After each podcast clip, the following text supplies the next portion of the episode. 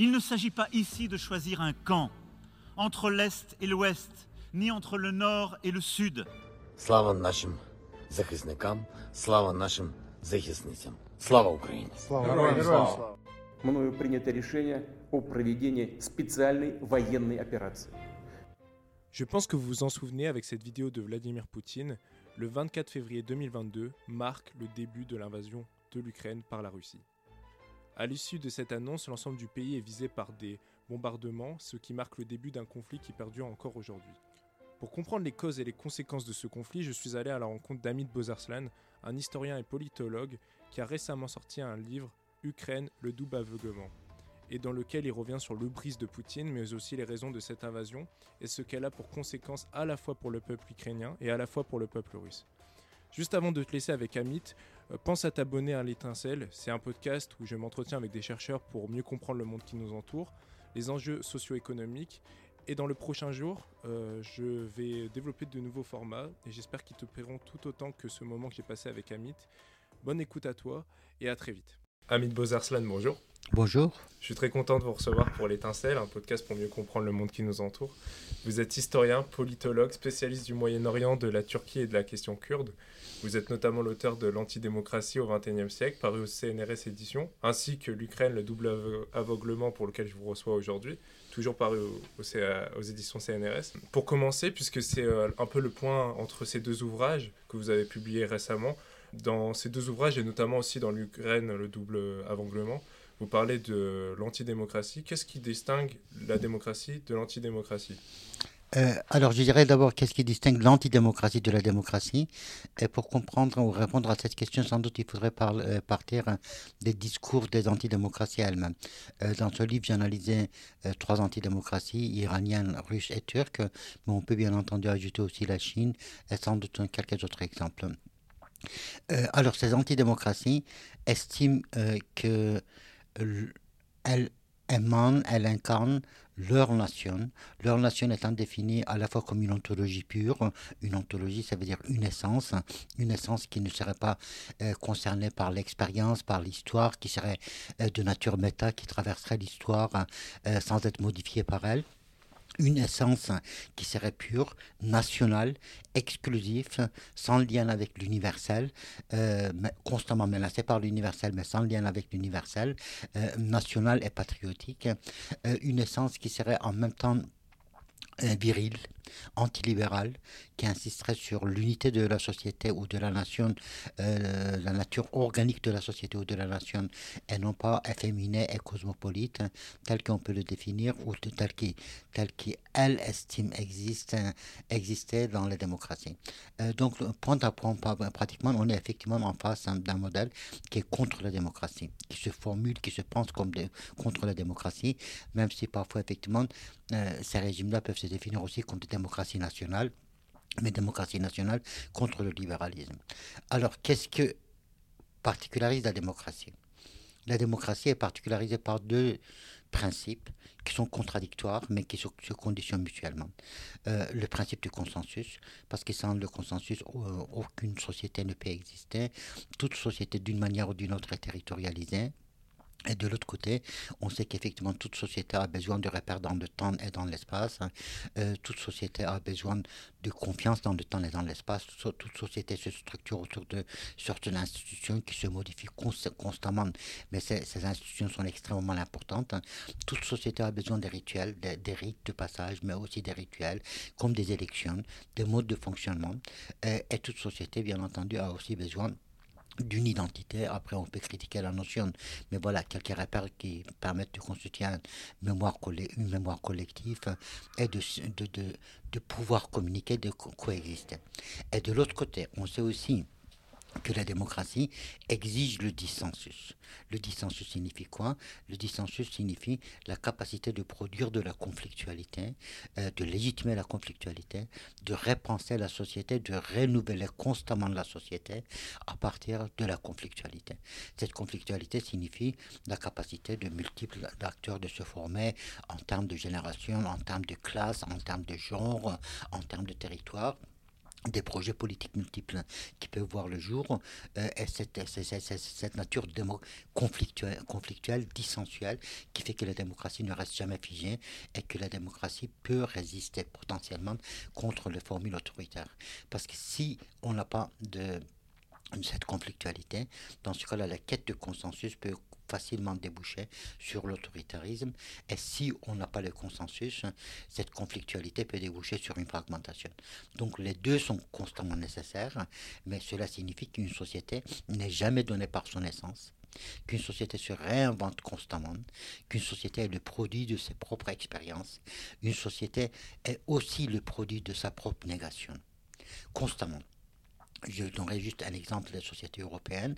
Les sociétés européennes aujourd'hui, euh, d'aujourd'hui sont nées non pas dans la continuité, ou en tout cas pas dans la seule continuité des sociétés européennes du passé, mais sur leur ruine. N'oublions pas qu'on a eu quand même deux guerres mondiales euh, sur le continent européen. N'oublions pas qu'il y a encore 70 euh, ans, 80 ans, 90 ans, on pouvait parler de l'espace vital, on pouvait parler de race, on pouvait parler de de, euh, de, de, société organique, on pouvait parler effectivement euh, d'une société biologique, d'une société qui devrait être encadrée jusqu'à la moindre de ses cellules. Aujourd'hui, bien entendu, le discours politique, la culture politique, mais la culture tout simplement des sociétés européennes ne peut se permettre de telle idée.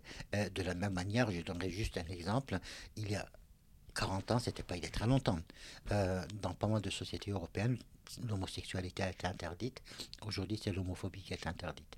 Donc on voit que la société n'est jamais donnée une fois pour toutes, que les sociétés ne disposent pas euh, d'essence, les sociétés disposent d'une histoire, euh, la mémoire de cette histoire, les conflits de mémoire autour de cette histoire, euh, comme la question de la race, hein, du colonialisme, de, de, de, combat des LGBT, l'émancipation des femmes. Donc le, le, combat autour de la mémoire, mais une société ne peut jamais être donnée par son ontologie, alors que dans les antidémocraties, on parle du principe que la nation a une ontologie. Ça nous permet justement de venir au point de, que vous évoquez dans l'ouvrage, dans Ukraine, le double aveuglement, c'est euh, le poutinisme. Qu'est-ce qui caractérise le poutinisme et qu'est-ce qui fait que justement c'est une antidémocratie? Alors, qu'est-ce qui caractérise le poutinisme? Je pense que le premier point qui caractérise le poutinisme, c'est que pour le poutinisme, la nation russe a une mission historique. Euh, cette mission historique consiste à dominer le monde. C'est un registre métaphysique qu'on ne peut pas expliquer par les données terrestres. Euh, mais ce registre métaphysique s'est renforcé aussi par deux autres registres. Euh, la raison créatrice, donc le Dieu étant chargé la Russie à dominer le monde. donc il y a aussi une certification théologique très forte. Et la nature, parce que la nature signifie effectivement la domination, la guerre ou tout ce que vous pouvez imaginer. Donc l'idée que la Russie a une mission historique.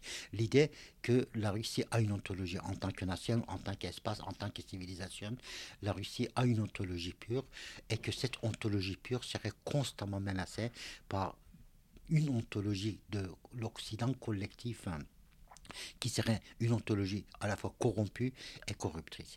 Et du coup, l'Occident n'apparaît pas à partir de son histoire, y compris ses pages noires, comme le colonialisme, comme les guerres, mais ontologiquement, ça veut dire au-delà, par-delà, en dessous, au-delà de toute expérience qu'on peut imaginer, historique qu'on peut imaginer, parce que l'ontologie ne peut pas se soumettre à l'épreuve de l'histoire.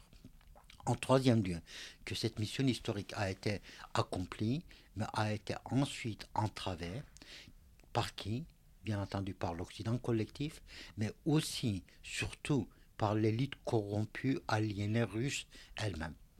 Et quand vous regardez le discours de Poutine du 21 février 2022 qui justifie la guerre, qui prépare et justifie la guerre, euh, l'argument de l'OTAN ou de l'Occident ne vient qu'à la limite à la page 9 sur 15. Avant, on règle ses comptes avec l'année 1917 avec Lénine qui aurait euh, divisé la Russie, la Russie éternelle en différentes nationalités et avec l'époque de Gorbatchev. Donc ce phénomène est aussi très important. Et puis un autre point qui est très important dans le cas de la Russie, du poutinisme, euh, c'est que pour le poutinisme, poutinisme, la nation ne peut être qu'incarnée.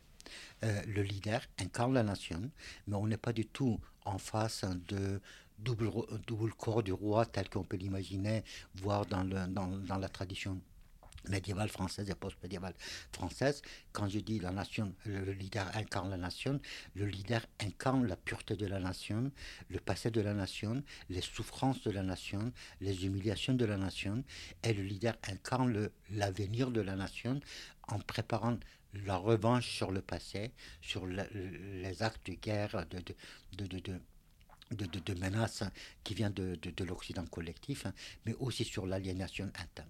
Et du coup, effectivement, pour Poutine, cette guerre qu'il n'a jamais pensé comme une guerre, et je pense qu'effectivement pour lui, ce n'était qu'une opération euh, spéciale dans l'espace russe, puisqu'il n'est pas tenu, il pas tenu à accepter les frontières westphaliennes qui pour lui n'ont aucun sens. Hein. Pour Poutine, cette guerre est à la fois la guerre contre l'Occident, mais aussi, je le cite, contre les mouches qu'on avale euh, euh, sans faire attention.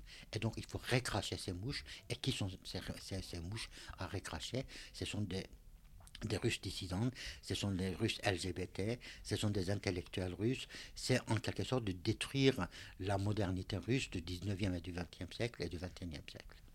Le fait que, que justement la Russie aujourd'hui s'inscrit dans une soit une antidémocratie, Pourtant, quand on remonte un peu dans le temps, au début des, à la fin des années 90, après la, la chute de l'URSS, on attendait que la Russie euh, soit une démocratie. On parlait même de fin de l'histoire. Euh, est-ce que ça commence réellement à partir de Poutine ou est-ce que ça commence pas avec Boris Eltsine cette, euh, cette chute, enfin cette aspiration démocratique qui n'arrive pas en fait?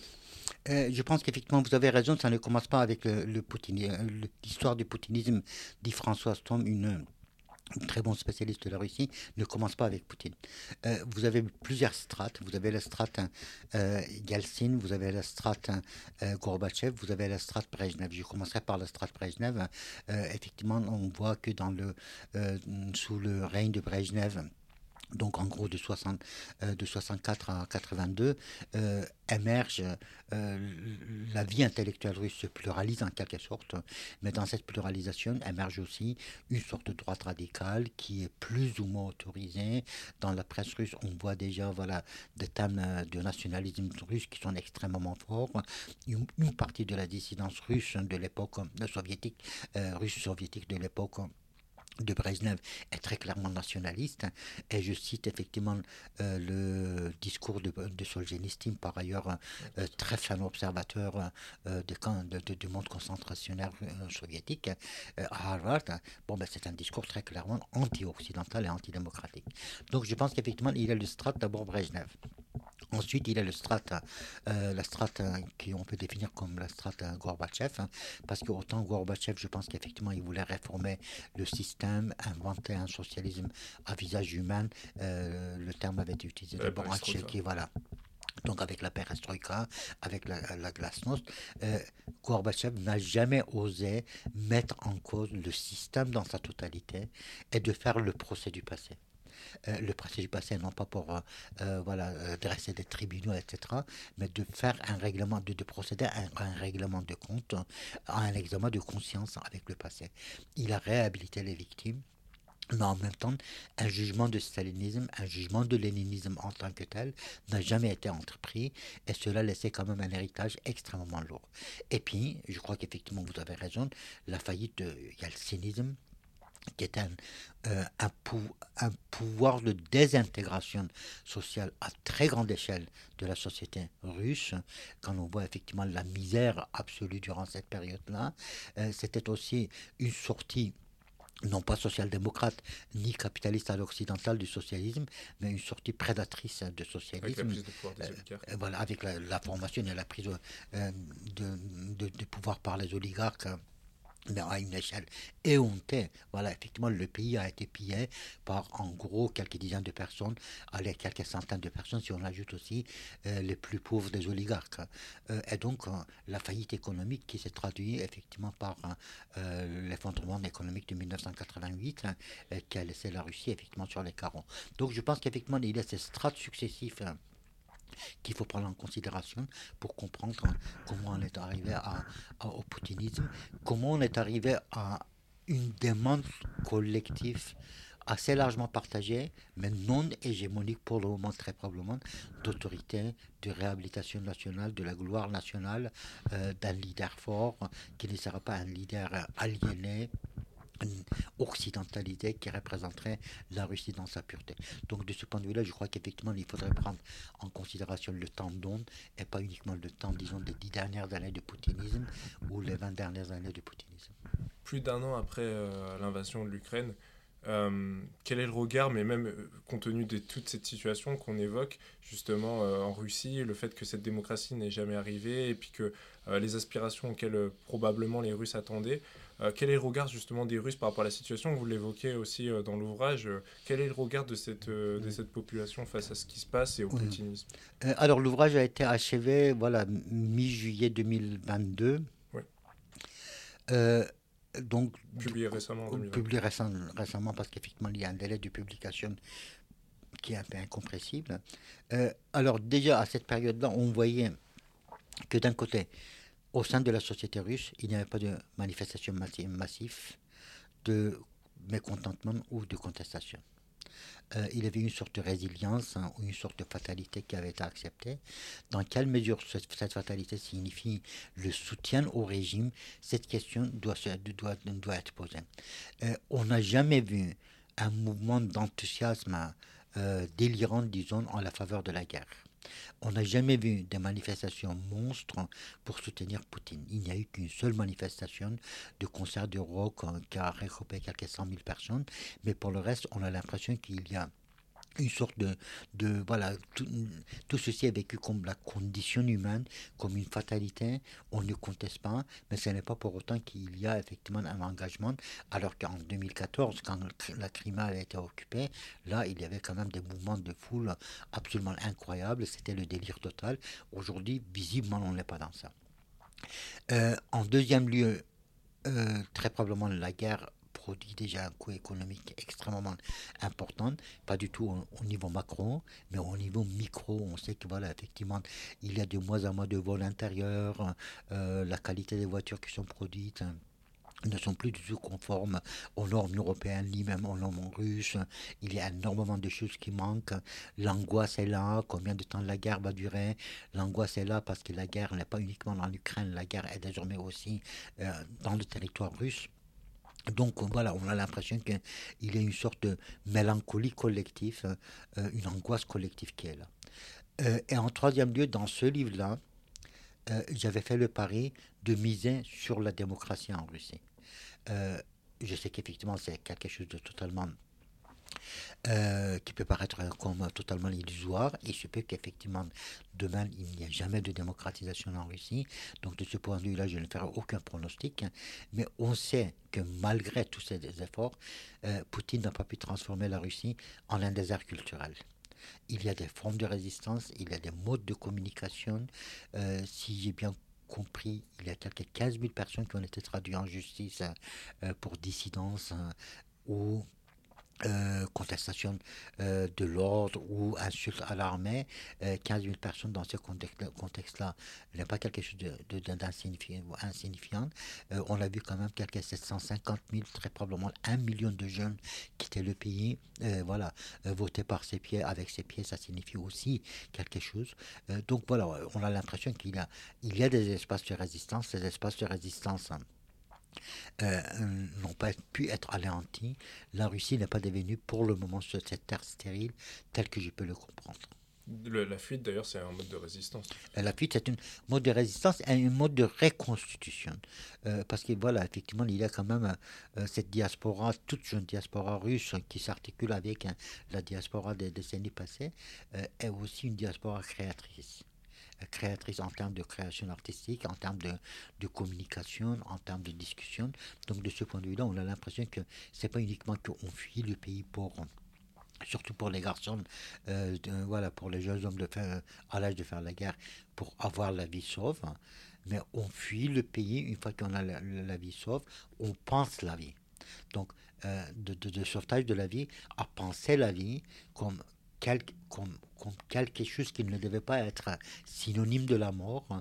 penser la vie à partir d'Eros, hein, Donc euh, cette joie de la vie, avec ses contraintes bien entendu, euh, cette potentialité de la vie, et non pas sous le règne de Thanatos qui est le dieu de la mort.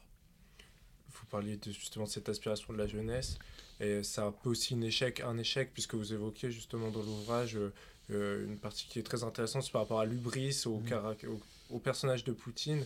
Qu'est-ce qui explique son échec puisque cette jeunesse ne prend pas part au mmh. conflit qu'il a engagé, à cette invasion qu'il a engagée euh, qu'est-ce qui explique cette, euh, cet échec de Poutine? Je pense que cet échec de Poutine, c'est tout simplement son incapacité de lire à la fois la, la, société russe, voilà, pensant que la société russe était effectivement derrière lui, à lire son appareil, pensant que son appareil était effectivement à la hauteur de ses, euh, propres évaluations. Euh, et on sait effectivement que le système est totalement paralysé, euh, le mode de communication d'information ne fonctionne pas. Poutine, effectivement, voilà, on a, on a des preuves absolues. C'est lui qui a la référence, l'alpha et l'oméga. On ne peut pas l'informer, c'est à lui d'informer les autres. Et donc, du coup, tout cet appareil qui paraissait absolument comme mirifique, gigantesque, magnifique, de de frappe militaire s'est avéré totalement paralysé. Euh, ce qui explique son échec, c'était son incapacité à lire la société ukrainienne.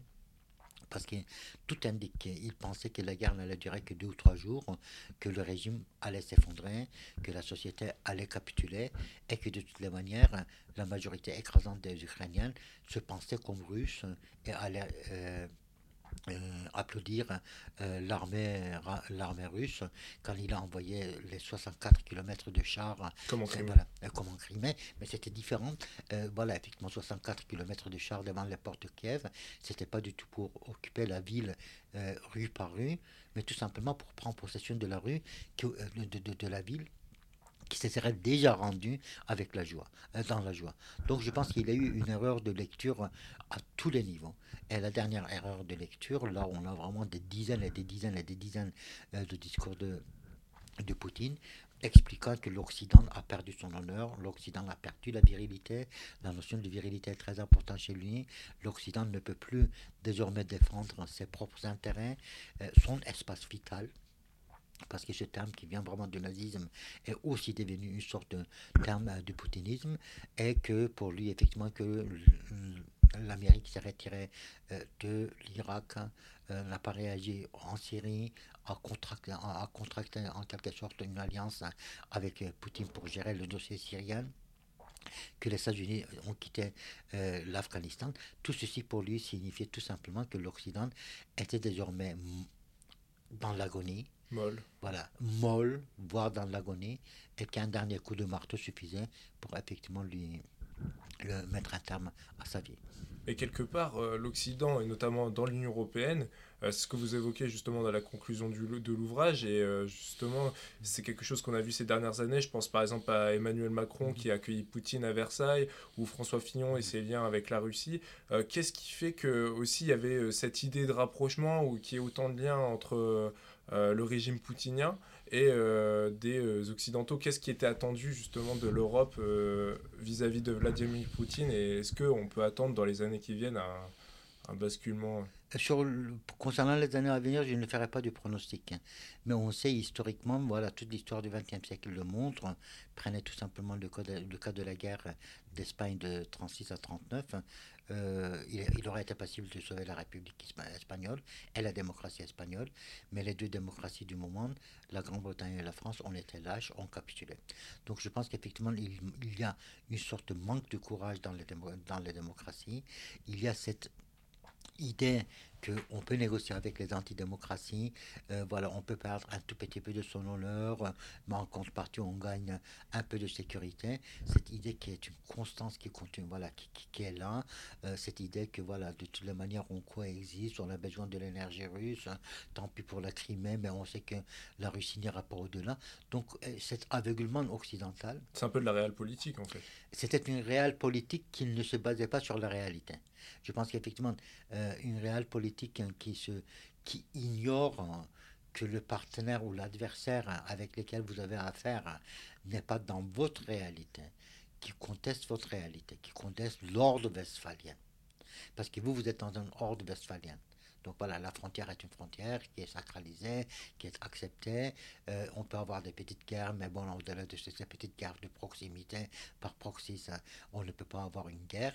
Donc vous, vous êtes effectivement dans votre réel politique, alors que le réel politique d'un régime comme Poutine, c'est une autre réelle politique avec infiniment plus de brutalité, avec infiniment plus de désir de revanche, avec cette idée que l'avenir, que le temps ne travaille pas pour les démocraties, mais que le temps travaille pour le poutinisme, pour la Russie, que le temps à venir ne serait que le temps de, destruction, de, conquête. Hein. Euh, tout ceci, effectivement, n'est pas passé, euh, mal, même si dans un pays comme la France, mais aussi ailleurs, on a d'excellents spécialistes de la Russie, malgré leurs avertissements, effectivement, il y a eu aussi cet aveuglement. De la part aussi des, responsables politiques. voilà. Euh, parce qu'on parle des liens qui, notamment liés à la réelle politique quand on voit ce qui se passe, vous l'évoquez dans le livre aussi, euh, l'avènement de Trump en 2016, ou même euh, très prochainement l'arrivée de Modi euh, ici en France pour le 14 juillet, est-ce qu'on et puis même ce qui se passe dans l'Union européenne avec la Hongrie, est-ce qu'on n'assiste pas à une mort latente, y compris aussi au sein de l'Union européenne, des démocraties vers un basculement vers ces anti-démocraties? Et qui rejoint un peu les cartes aussi et qui peuvent mettre, euh, enfin, c'est toujours cette question de ne pas faire de pronostic, mais mm. euh, qui peuvent, euh, enfin, d'un point de vue des hypothèses, être périlleuses justement pour la Oui, alors j'utiliserai peut-être pas le terme de mort hein, parce que c'est un peu, ce sera un peu un terme beaucoup trop désespérant. au contraire, je pense qu'il faudrait miser sur les ressources dont nous disposons et elles ne sont pas, elles ne sont pas minces. Mais pour le reste, vous avez raison. Je pense que la force de l'antidémocratie, des antidémocraties, réside dans la faiblesse des démocraties, dans leur incapacité de se défendre. Et quand je dis se défendre, je ne parle pas nécessairement en termes militaires, euh, de leur incapacité de devenir attractifs, de leur incapacité de leur lire leur propre histoire, de se, de se projeter dans l'avenir, d'apprendre des expériences passées. Vous avez mentionné effectivement le cas de de Moudi, euh, mais il y a eu aussi le cas de Bachar al-Assad, qui a été invité quand même euh, pour le 14 juillet euh, sous Chirac, si je me rappelle bien. Et bien voilà, effectivement, dix ans après, cette page n'est pas l'une des pages glorieuses de commémoration du 14 juillet. Et il est absolument évident que dans deux ou trois ans, quand on parlera de Moudi paradant sur les, sur les champs, cela euh, apparaîtra comme une page absolument honteuse euh, de la démocratie française. Donc n'oublions pas que les antidémocraties se sacralisent en désacralisant constamment les démocraties, en les montrant comme fragiles, comme molles, comme euh, à deux doigts de se vendre pour 30 deniers. Donc il y a effectivement cette idée que les démocraties euh, sont non seulement corrompus, cosmopolites, euh, en déchéance totale, mais que les démocraties sont vraiment prêtes aussi à tout faire pour vendre deux avions et trois, chars, ou acheter trois, voilà, trois barils de pétrole euh, pour gérer, ou de gaz pour gérer la crise énergétique. Donc tant que cette image ne change pas, très probablement la démocratie elle-même se fragilisera par son manque de consistance, de, de résistance par rapport à l'antidémocratie par rapport à la mollesse, tout à l'heure, vous parliez euh, de cette. Euh, ce qu'aussi on retrouve dans l'ouvrage, mais de, du discours de Poutine, où euh, il évoque le cas de l'OTAN, etc., à la page 8, donc c'est bien plus loin. Et vous évoquiez dans l'ouvrage aussi le fait que Poutine s'appuie sur des, une réécriture métahistorique, ontologique et mystique qu'est-ce qui se caractérise euh, dans cette, euh, ce poutinisme-là? Euh, Quelles sont les références et les fondements de, ce, de, Poutine? Et quels sont les germes, puisque c'est aussi ce que vous évoquez au début, mm. de l'Union soviétique dans le poutinisme, mm. et qui peuvent expliquer cette envie de Poutine de combattre la mollesse mm. de, de l'Europe Alors, je pense que Poutine ni le cercle, le cercle étroit de Poutine ne sont sans doute pas nostalgiques de l'Union soviétique ils sont nostalgiques de l'Empire. Et de l'Empire tel qu'il s'est constitué, il est devenu puissance européenne au XIXe siècle. Donc là, il faut vraiment l'avoir à l'esprit, euh, d'où le, fait qu'effectivement le communisme, c'est quelque chose euh, que, que, Poutine déteste profondément. Voilà, l'Union soviétique en tant que régime. C'est quelque chose qu'il déteste profondément. Mais il adore Staline. Pourquoi Staline? Parce qu'effectivement, Staline est censé de recréer l'Empire. Donc des images euh, voilà, de, Vladimir le fondateur, euh, Ivan le Terrible, qui aurait mis un terme à la domination des Asiatiques hein, euh, sur la Russie, Catherine II, qui, le, la grande Catherine, qui aurait réalisé l'extension vers, vers l'Europe.